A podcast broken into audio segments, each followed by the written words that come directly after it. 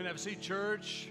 Thank you, Drew, uh, for your ministry to us this morning. Uh, uh, Riley Cowan uh, gets a much deserved week off, and thank you, Drew, and the band for, uh, for leading us in worship this morning.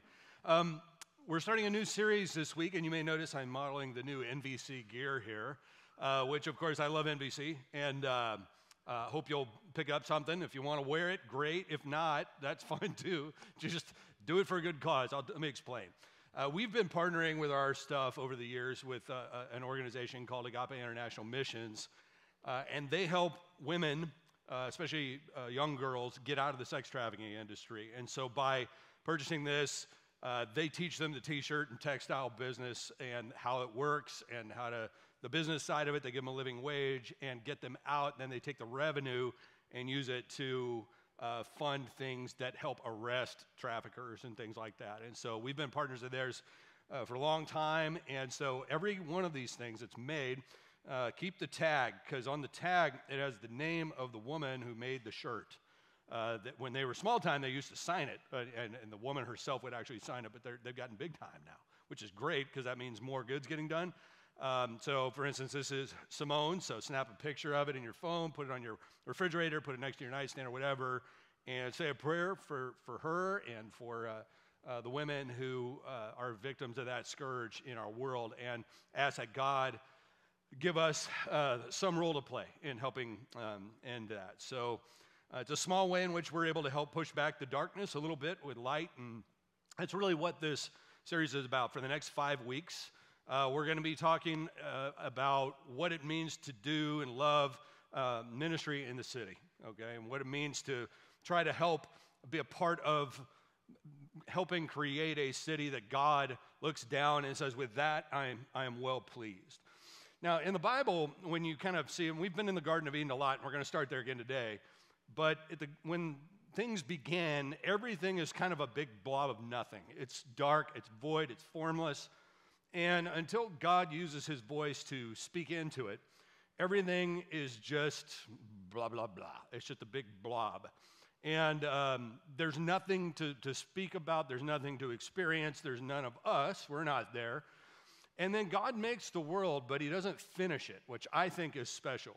Uh, the fact that he doesn't just create, hey, a world full of human beings, but he creates two human beings. One first realizes it's not good that he be alone, gives him Eve, and then he tells them, Be fruitful, multiply, fill the earth, and subdue it. And so they're given the task of carrying out something that God has planned for the world. And we do that now. We are meant to kind of expand the borders of Eden, if you will, fill the earth, subdue it until the glory of God fills the earth. And we do that by generating wise order to what we experience here on the, on the earth. And we do that to the stuff that we as humankind have messed up. And there's plenty of that out there. And we do that by following Jesus in every aspect of our lives. So here, here's how it all starts Genesis 1 1 and 2. In the beginning, God created the heavens and the earth. Now, the earth was formless and empty. Darkness was over the surface of the deep, and the Spirit of God was hovering over the waters. So, before God puts his voice to work, that's all there was formless, empty, dark. And it's where things would have stayed if God had not imagined something better than formless, empty, dark blob of nothing. So, what did he imagine? Well, we get a sense of what he imagines by looking at what he creates, especially human beings who are the crescendo of his creation, those that he creates in his image. And we can look at the Garden of Eden in which he places them, where he tells them, Be fruitful, multiply, fill the earth, and subdue it. He places man and woman in the garden. And sometimes I think what we do with the Garden of Eden is we kind of turn it into this retirement home of some kind that we were really supposed to be in. It was this nice, beautiful, paradisical place with fences and uh, you know golf courses or whatever you you fancy in your mind as being paradise, and that we were put there to enjoy that. And then when when Eve sinned or whoever sinned, then all of a sudden we're kicked out of the garden, and so now we look at the retirement village from the outside going in, which is not how the Bible sees it, okay? Now, we talked a lot about this during the Good Work series, that work is a part of what God had us to do before the fall took place as well. But I want to go even further than that and just say, okay, look, Eden was not really supposed to be where all of humanity stayed forever. Eden was a starting point. I have a, I have a, uh, a journal, and on the front, it's kind of for uh, creative types, and they say, it says, um, everything starts with a dot. And the idea is that if you're going to write anything, it always starts with a dot. You got, you got to put the pen somewhere, right? So once you put it down, there's your dot, and everything starts from there. The Garden of Eden's the dot. It's the place that God starts. And he places man and woman there. And, and here's, here's why I think that Adam and Eve are told to fill the earth. So it's hard to do that if they stay in the garden, or the Garden of Eden would have to be the whole earth at the beginning, but you don't get the sense that that's the case either, because when they get kicked out, there's another place for them to go. And Cain is expelled, and from even further more than that. So you have these, these things early on that let you know that there's a river that runs through the Garden of Eden, we're told, and then that river kind of it's there to nourish the garden, and then it splits and it goes, it turns into four rivers that go in different directions outside of the Garden of Eden to nourish other places. So you kind of get the sense that, all right, if they're supposed to multiply and fill the earth, and if God is sending water and nourishment beyond the Garden of Eden, and then you look and you kind of keep turning through your Bible and you see where it all ends up in Revelation 21 and 22, where it's not a garden anymore, it's a city. So we start in a garden and we end in a city. Now, the city's not like the city we know. We know a city that's broken uh, with all of our ingenuity at trying to do life without God in the city. And so the things that we see bear the fingerprints of what it looks like when humankind tries to do a godless version of city. But in the city of God, it's spoken of in, in glowing terms. And so God leaves the world unfinished for Adam and Eve. He doesn't populate the earth himself, He doesn't create us as perfect beings. He doesn't create us as robots without wills or tell us to sit back and relax for eternity. Instead, he gives them the task of continuing what he has started, taking the dot and continuing to go in the way that he's described to them. And God's future redeemed world and universe is depicted as a city, as Hebrews 11, verse 10 says Abraham sought the city whose builder and maker is God. In Revelation 21, it describes and depicts the apex of God's redemption as a city. His redemption is this kind of New Jerusalem, this, this city that bears some resemblance and echoes of Eden in it, right there in the midst of the city, as it's depicted in Revelation 21, is a crystal river, and on each side of the river, it says, is the tree of life, bearing fruit and leaves which heal the nations of all their wounds, and the effects of the divine covenant curse. The city is the Garden of Eden remade. It's the fulfillment of the purposes of the Eden of God. So we begin in the garden, we end in the city. So I want to talk about just the, uh, the city in general because we have, most of us have a, uh, a tense relationship or a complicated relationship with the city. A lot of us have places, well, I'd love to visit there, but boy, I don't want to live there. In fact, I was having that discussion the other day uh, with my wife. It's like the cities that, that we, we like visiting, but I don't want to live there. And the reason we say we don't want to live there is because we realize the thing has problems. Even America's finest city, the one in which we live, has issues. But I can be assured, and you can be assured, that God loves cities for one simple reason people live in cities. Brown people, white people, Asian people, black people, God loves them all. God loves cities because He loves people, and cities have lots and lots of people. And they therefore have lots and lots of brokenness and sin and lots and lots of potential. So we often think of cities as this place of dirt and danger and sin and soullessness, and that's largely because we, we live in and inhabit broken cities made by man. But Scripture tends to view most cities as the outcome of doing what God created us for to be fruitful, multiply, fill the earth to the glory of God. The first city that we really read about, I mean, one that we would really call a, a true city, uh, you read about in Genesis chapter 11. It doesn't go so well. And it doesn't go that well for a very simple reason. We decide we're going to try to do the city thing without God. So let's read this. Uh, this is Genesis 11, verses 1 to 4. It's short, but it gives you the crux of what's going on. Bible says, Now the whole world had one language and a common speech. As people moved eastward, they found a plain in Shinar and settled there. And they said to each other, Come, let's make bricks and bake them thoroughly. They used brick instead of stone, tar for mortar. And then they said, Here's the key Come, let us build ourselves a city with a tower that reaches to the heavens so that we may make a name for ourselves. Not so they can glorify God, so that we can make a name for ourselves. Otherwise, we will be scattered over the face of the whole earth. So they go, All right, let's do it. Let's make a city. We got the brick thing now. We can build us a tower so that we can make a name for ourselves. And then God subsequently says, Well, if we let them do that, uh, then there, nothing will be impossible for them. But really, what it means is they're going to think that nothing is impossible for them. So if they're successful, then basically they're going to be, okay, great. So you can see echoes of that now, right? We do things that convince us further that we can do life without God. Hey, it's only a matter of time. We're going to cure this virus.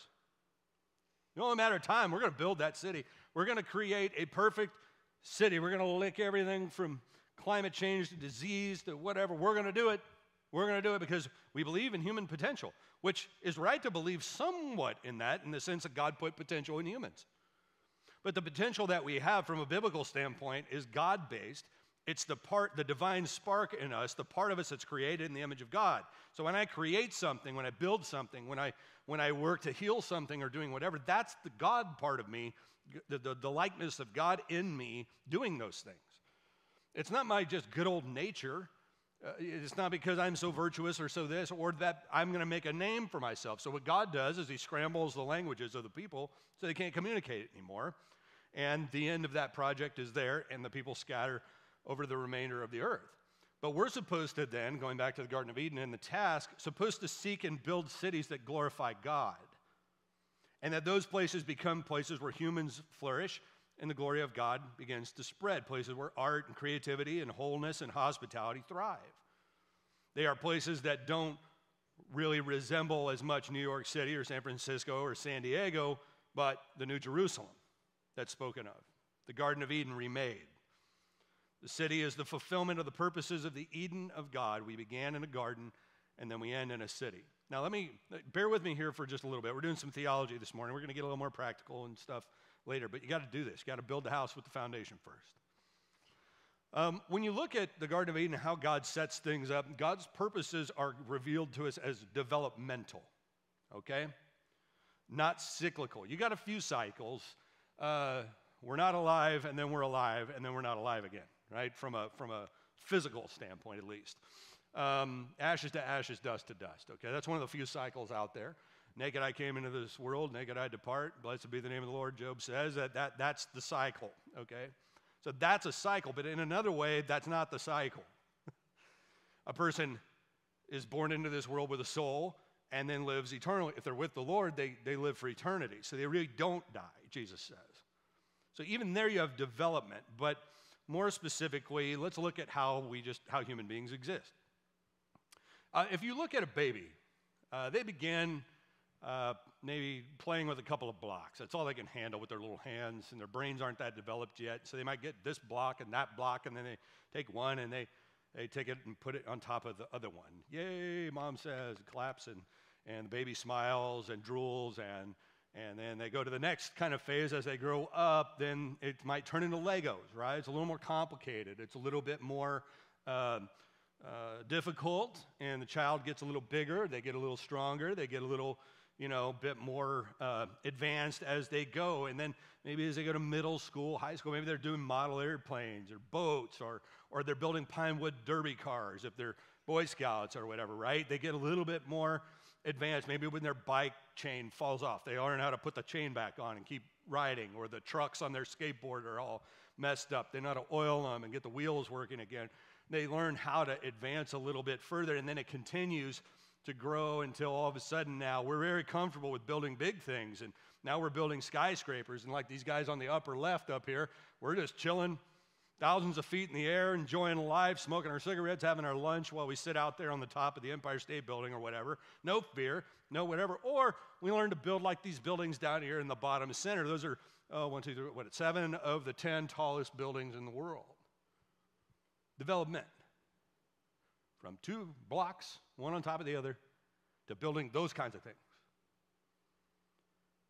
Developmental.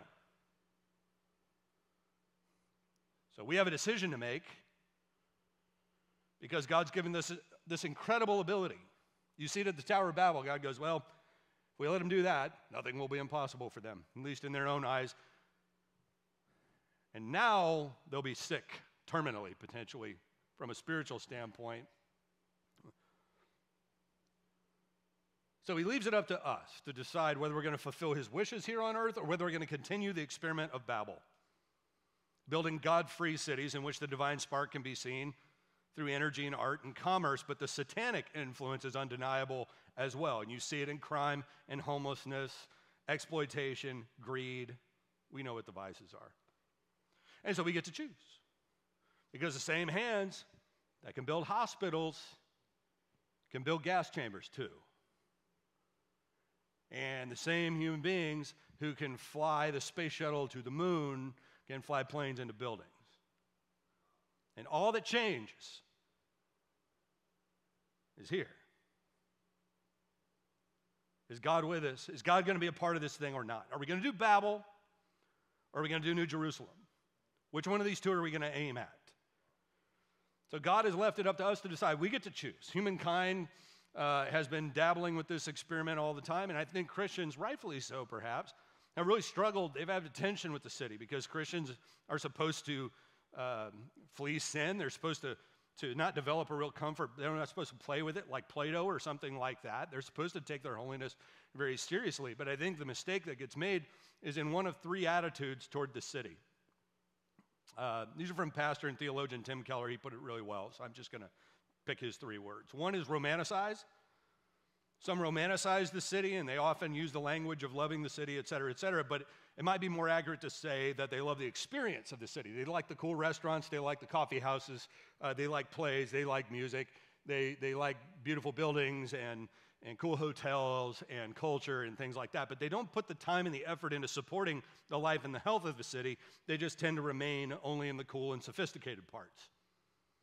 So they want to be in the Gaslamp district, but not the East Village. You know what I'm saying? Um, they want to be on Grand Avenue, but not behind the buildings on Grand Avenue. Feel me? Okay, so others disdain the city. They don't come to the city, or if they have to be here, they hold their breath until they leave. They often resent the pride of the big city, what they perceive to be secular, liberal politics, or what have you.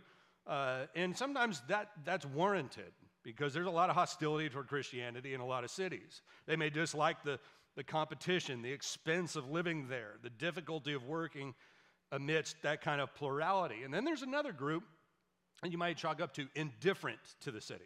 They don't particularly love or hate the city. They just aren't keen on making any special investment of time or money or, or life in the city. And so they don't understand why anybody ought to pay that much attention to it or why it might ought to be prioritized in certain places. Now, each of those attitudes, okay, I would make the case, fall short. They all have a root of truth in them, but they fall short because they don't look at the whole of what the Bible says about the city. Those who romanticize the city, for instance, they forget the spiritual darkness that cities generate. They, they forget the, the power of idols of sex and money and power. And Christians with that kind of naive view of cities won't be attentive to the way in which they can be seduced by the city into what uh, the New Testament calls the spirit of the age. And uh, they can also make believers not called to city living and ministry feel guilty. Like some of you right now going, oh man, I live out in the suburbs. I hope I'm not hope I still belong here. Well, of course you do. It's not for everybody, but it's got to be for some. Those who disdain the city forget the call to love. They forget God's reasoning with Jonah. You remember Jonah? He has one job do whatever God says. That's your job as a prophet. God says, Hey, I want you to go to Nineveh, tell them to repent. Jonah doesn't go, not because he has better things to do, but because he loathes Nineveh. He hates Nineveh. He had good reason to hate Nineveh. The Assyrians treated the Israelites horribly. And so he says, No, I'm not going. He gets on a boat, buys a ticket in the opposite direction. So he gets thrown overboard, swallowed by a great fish, barfed back out on the land. That post repentance, God says, Now try again. Go to Nineveh and preach repentance. So that's what he does. He preaches repentance. Half heartedly, he gives it nine words. Walks through. Everybody repents. The king, the animals, it says, put on sackcloth and repent. And so Jonah should be elated. He is not elated. He is furious with God. And he gives God a lecture. And he says, You see, I knew this was going to happen. That's why I didn't want to go. Because I knew they would repent, and I knew that you would forgive them. Now do you see what you've done? And so he literally pouts. He goes and he basically takes a lawn chair up to a mountain and looks, and it says he looks to see what would become of the city. So God decides to teach him a lesson. He grows up a vine over him. A, he creates a, a hot day, grows up a vine over him to give him some shade, and then kills the vine. And Jonah's whining about the vine. And he says, Well, thanks a lot. You know, I just for one lousy bit of shade, and you take that away from me too. Here's what God says to him He goes, Should I not have compassion? He says, You're all worried about this vine that you didn't plant, you didn't create it, or do anything. Should I not have compassion on the great city of Nineveh, in which there are more than 120,000 people who do not know their right hand from their left? Now, he's not saying that Jonah should love urban life and experience. He's saying, How can you, as my prophet, fail to be moved by the size of their great spiritual need? How can you say that you have my heart and you speak for me when you don't care about 120,000 people over here who are damned if they don't? And you use your office as prophet to withhold the truth from them because you don't like them? Jonah, does that sound right to you? And then you have those who are indifferent to the city, and the shortcoming there is they forget the importance of the city. One writer said that cities are the accumulators of the energies of culture. That's exactly right.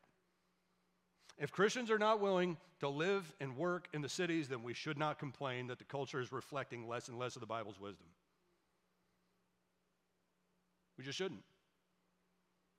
And so, what God says to us in Jeremiah 29, He's going to tell Jeremiah they're in exile in Babylon.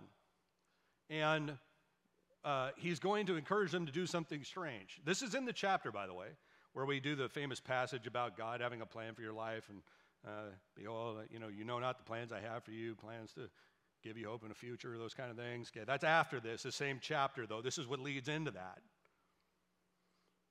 Jeremiah 29, 4 to 7. Here's his advice to them in Babylon, in exile. This is what the Lord Almighty, the God of Israel, says to all those I carried into exile. Who carried them into exile? I carried them into exile from Jerusalem to Babylon.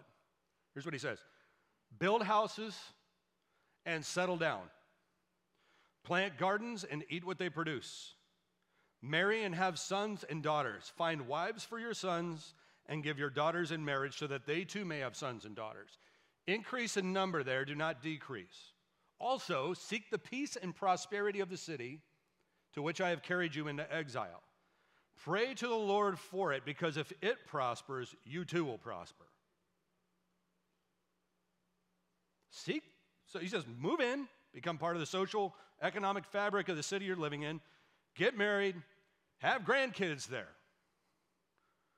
And then basically, what will happen after that is that Jeremiah will say, So if that happens and you guys repent, then 70 years from now, I will restore you, for you know uh, not the plans I have for you. Okay, but he's saying to them, Settle down, pray for the city, seek its prosperity, because if, if the city wins, you're going to win too. Invest in the city that you're in. The best analogy I think we have on this planet for what, how we're supposed to manage this tension between being in the world and of the, not of the world and that kind of stuff is uh, the metaphor of ambassador. So, an ambassador is a person who's from a particular country, say A, but they live in B. I live in, say, I'm, the American ambassador to France. And I go to France, I move in, I speak French, I move into France, I, I take on French culture, I understand French culture, I become conversant in language and the customs, et cetera, et cetera, et cetera. But I'm still an American. That's my true home. So if you're an ambassador, you live in city B and you're fully fluent, but your home is in city A. Okay? Most Christians, in my experience, or many at least, try to live in city A and represent city A to city B. But that's not what an ambassador does. That's not the way it works. And I think it really impacts our witness. Uh, let's say that you went to Petco Park this summer, hypothetically. You went and saw our mighty Padres play. And it was a hot day, 90 degrees. And you were stuck in the hot dog line. And you're standing there. And uh, so you're bored. And so you decide that you're going to profile. I do that sometimes. I'll get bored and I'll be like, let's see if I can figure out where these people are from and what I can figure out about them by just staring at them. And you look and you see a dude who uh, is there. He's got on, uh, uh, he's got a polo shirt, no ball cap, glasses. His polo shirt is tucked into a pair of jean shorts with a belt around him. He's wearing white socks hiked up almost to his knees with penny loafers on. Okay, you don't have to stretch much to go. He's probably not from San Diego. Um, if you see a woman who has huge hair, same hot day, caked in makeup, uh, blouse tucked into a pair of jean shorts with a massive mom belt around them, socks, shoes that don't really go with the outfit. You also can probably go, probably not from around here. A San Diego person on that kind of day is wearing shorts, flip flops, t shirt, and a ball cap. What are the women wearing? Shorts, t shirt, ball cap, and maybe ball cap and flip flops. That's it. That's the uniform, right? You know who's like you and who's from there and who's not. And they're visiting. And it doesn't mean that you're like mad that they're at Petco. You're kind of happy to show off the ballpark or whatever. But you know they're not you. And because you know they're not you, um, you might strike up a conversation with them, but it's going to be like, like you're meeting somebody from another place. Uh, I've gone to, oh, let's say social gatherings, parties, things like that, and I'll go up and I'll meet somebody at the chip bowl. Hey, how you doing? Yeah, I'm Tim. Where are you from? Escondido. And uh, you try to strike up a conversation that goes further than that, and you try to find that spot. You know, hey, you know, did you, did you uh, hey, did you see the, the, the, football game the other day? Oh, you know, I, I don't follow sports. Oh, okay. Not everybody does. I'm thinking in my head. That's okay hey, you know, did you, uh, you know, do, you, do, your, do your kids go to school nearby? No, we, we homeschool. Okay, that's fine. Uh, hey, you know, um, uh, know, uh, I, I, you ever, what kind of music do you like? Do you, do you, do you listen? I, I we don't really listen to music, or we only listen to Christian music. Okay. Um, how about, how about, uh, you know, I notice you're yelling, I'm wearing a Yellowstone T-shirt from the TV series or whatever, and they, I go, you ever seen Yellowstone? No, no, no, we don't watch TV. And you're kind of like, what do I talk about with these people? Like, like, you want to talk about breathing, or want to talk about something like that? Because I don't know where to go with this. But I also know if I have a conversation with a person like that at a party, it's always a Christian. Every time. That makes me kind of sad. Because it makes me wonder it's not they're a bad person, they're probably a great person.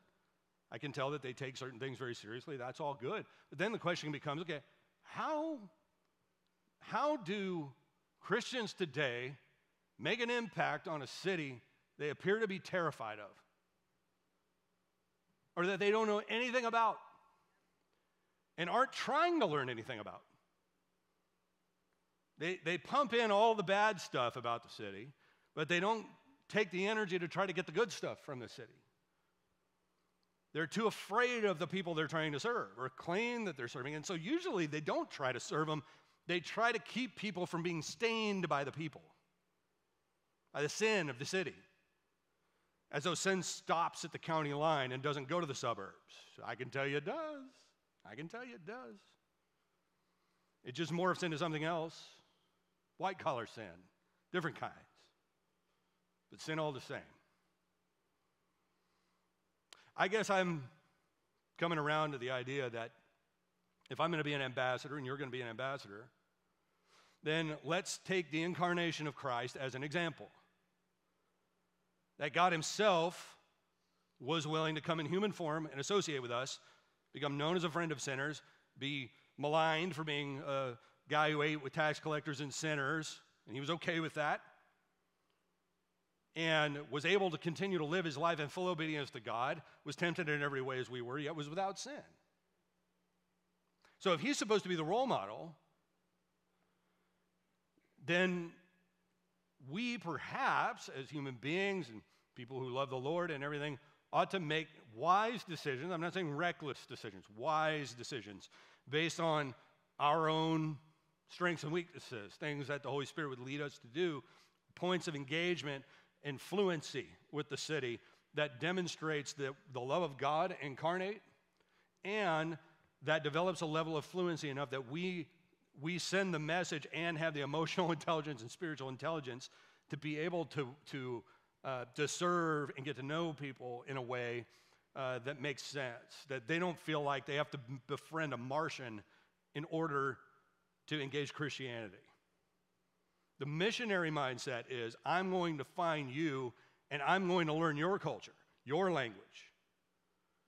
And so I'm going to come in and I'm going to do this. And it's a demonstration that I'm not afraid of you. I'm not afraid of, of what you enjoy. I'm not afraid of your food. I'm not afraid of your culture. I'm very happy being in the middle of it all. This is Paul in Athens. It's why our church made the decision to stay here and build here as opposed to doing what most people do, which is, is go find the fastest part of grow, demographic growth nearby and buy something there and build there. It was a missional decision, a ministry decision. Christians who see uh, the earthly city that they're in as something to be afraid of have a hard time serving it. How do, you, how do you serve people you can't stand or you're terrified of? It's very hard to do. We made a conscious decision to move in. Now, that doesn't mean they're not scared of us. That can happen.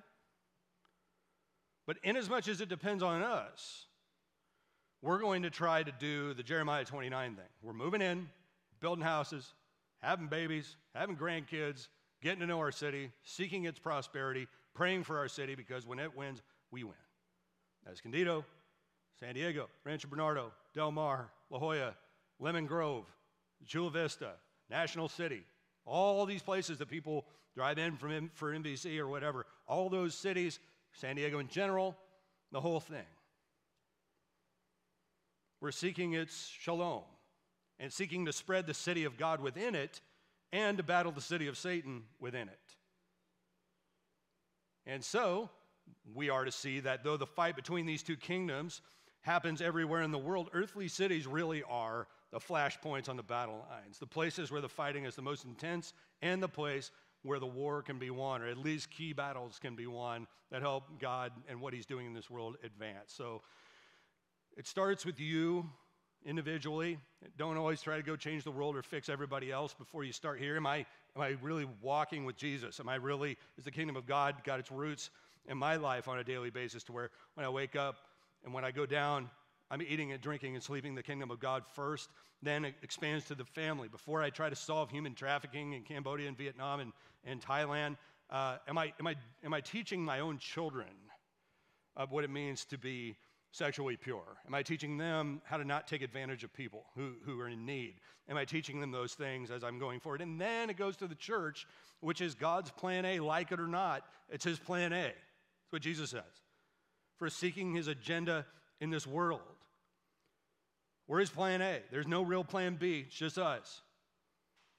So we can argue with the wisdom of the choice, but that was the choice. And so we live on purpose. We make wise choices that further the mission of God in the world. Everything from buying a t shirt and where we buy it to the kinds of decisions we make about who we vote for. And you're never going to hear me say who to vote for from this stage. Those of you who've been here for all 12 years, 11 years, I've never done it, never will. But who you vote for ought to be shaped by what you believe about God and what kind of world you think He's trying to create, not what you personally feel not who you're outraged against or anything like that. The cross guides every decision you make if you're a disciple of Jesus. Every day, every walk, every step, all times. Wherever you go, workplace, voting booth, 7 Eleven, Arby's, doesn't matter. The same true north exists in a godly home. Okay? The true north is set by the cross. That's the compass. So, make your decisions count. Not count in the city of Babel, where pleasure and comfort and self make and drive things. Make it count in the city of God, where love and peace and creativity and human flourishing bring glory to God. Because God has this vision, He gives it to the people. In Ezekiel 36, He's already told them He's going to take their heart, heart of stone and replace it with a heart of flesh. Their cities are lying in ruins. And here's what He says He's going to do with their cities. This ought to be a prayer for us. Ezekiel 36, 33 to 36. This is what the sovereign Lord says On the day I cleanse you from all your sins, I will resettle in your towns, and the ruins will be rebuilt. The desolate land will be cultivated instead of lying desolate in the sight of all who pass through it. They will say, This land that was laid waste has become like the Garden of Eden. Like the what? Like the Garden of Eden.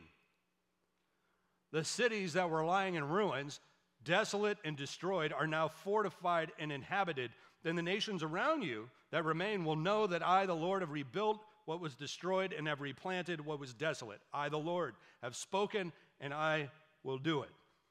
You see what he's trying to do? He says, Listen, when you repent, when you come back to me, and I will restore your cities, people will go walking around this city that right now is looking like a big pile of rocks.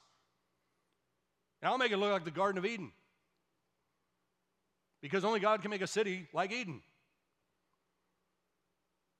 That's a wonderful prayer for your city. God,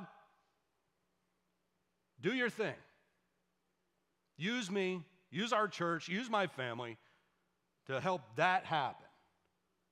So when you walk out the doors, you see the homelessness, or you see the crime, you see the needles, you see the, the stuff all over the sidewalk, whatever the case may be, that's what happens when man tries to do city. But there's a whole other picture of what a city's supposed to be. And you see it right here in Ezekiel 36. And only God can make it look like Eden. There's a social experiment going on right now over in Saudi Arabia. They're building a city, indoors, the whole thing. No cars, all renewable energy, 100 miles long, all inside. I think I'd rather go to San Quentin than live there, but um, that sounds awful to me to be inside for the rest of my life. It's out in the middle of the desert. You can see it pictured here, that big long glass. It's all mirrors. They're working on it. $500 billion it's going to cost. This is what they're claiming it's going to look like on the outside and inside, but I'm trying to figure out where the water for all the greens coming in. I don't know if that's astroturf, fake geraniums, or whatever on the left. But it's another experiment in trying to create an ideal city without God. I'm not faulting them for the effort. But what I would just say is whatever you do, when you try to make cities, make sure that the values of that city are calibrated to what God can do to a city.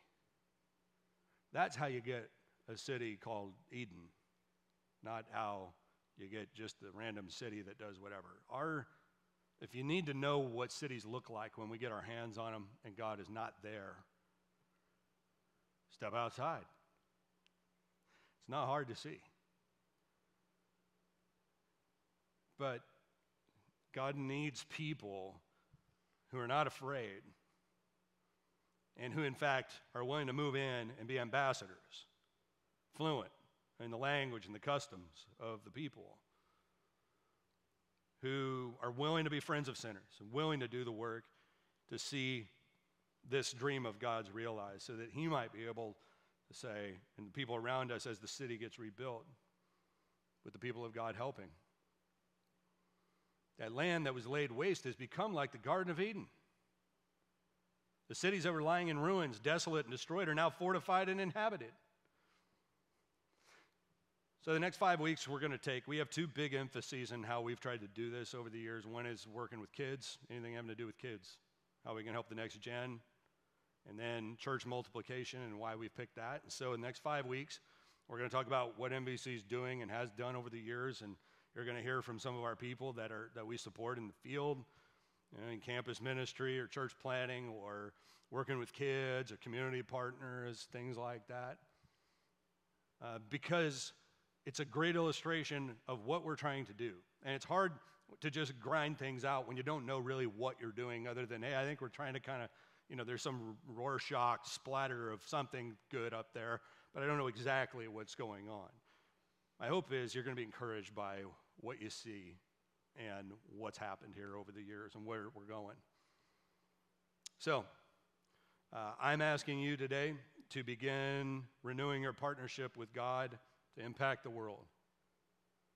Today, here in this church, under your own rooftop, and you as a disciple of Jesus. So, right now, the, we call this the commitment time. We're going to do it at the Lord's table, what we call communion. Bread and cup. Uh, we have ushers that will bring the elements to you if you if you didn't get them on the way in. We do this every week at New Vintage. Go ahead and uh, put your hand in the air. It's no big deal. Just kind of do this if you'd like some and you didn't get them on the way in. Uh, as we do, I want to reread Ezekiel 36, 33 to 36, and offer this as a prayer. We've got a, some, some woman and child, I don't know who they are, need communion elements in the front. um,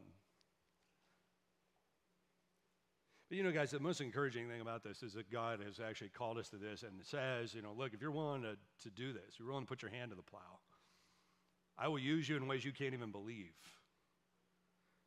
And so we invite him to do that now. Let me reread this as our prayer. This is what the sovereign Lord says On the day I cleanse you from all your sins, I will resettle your towns.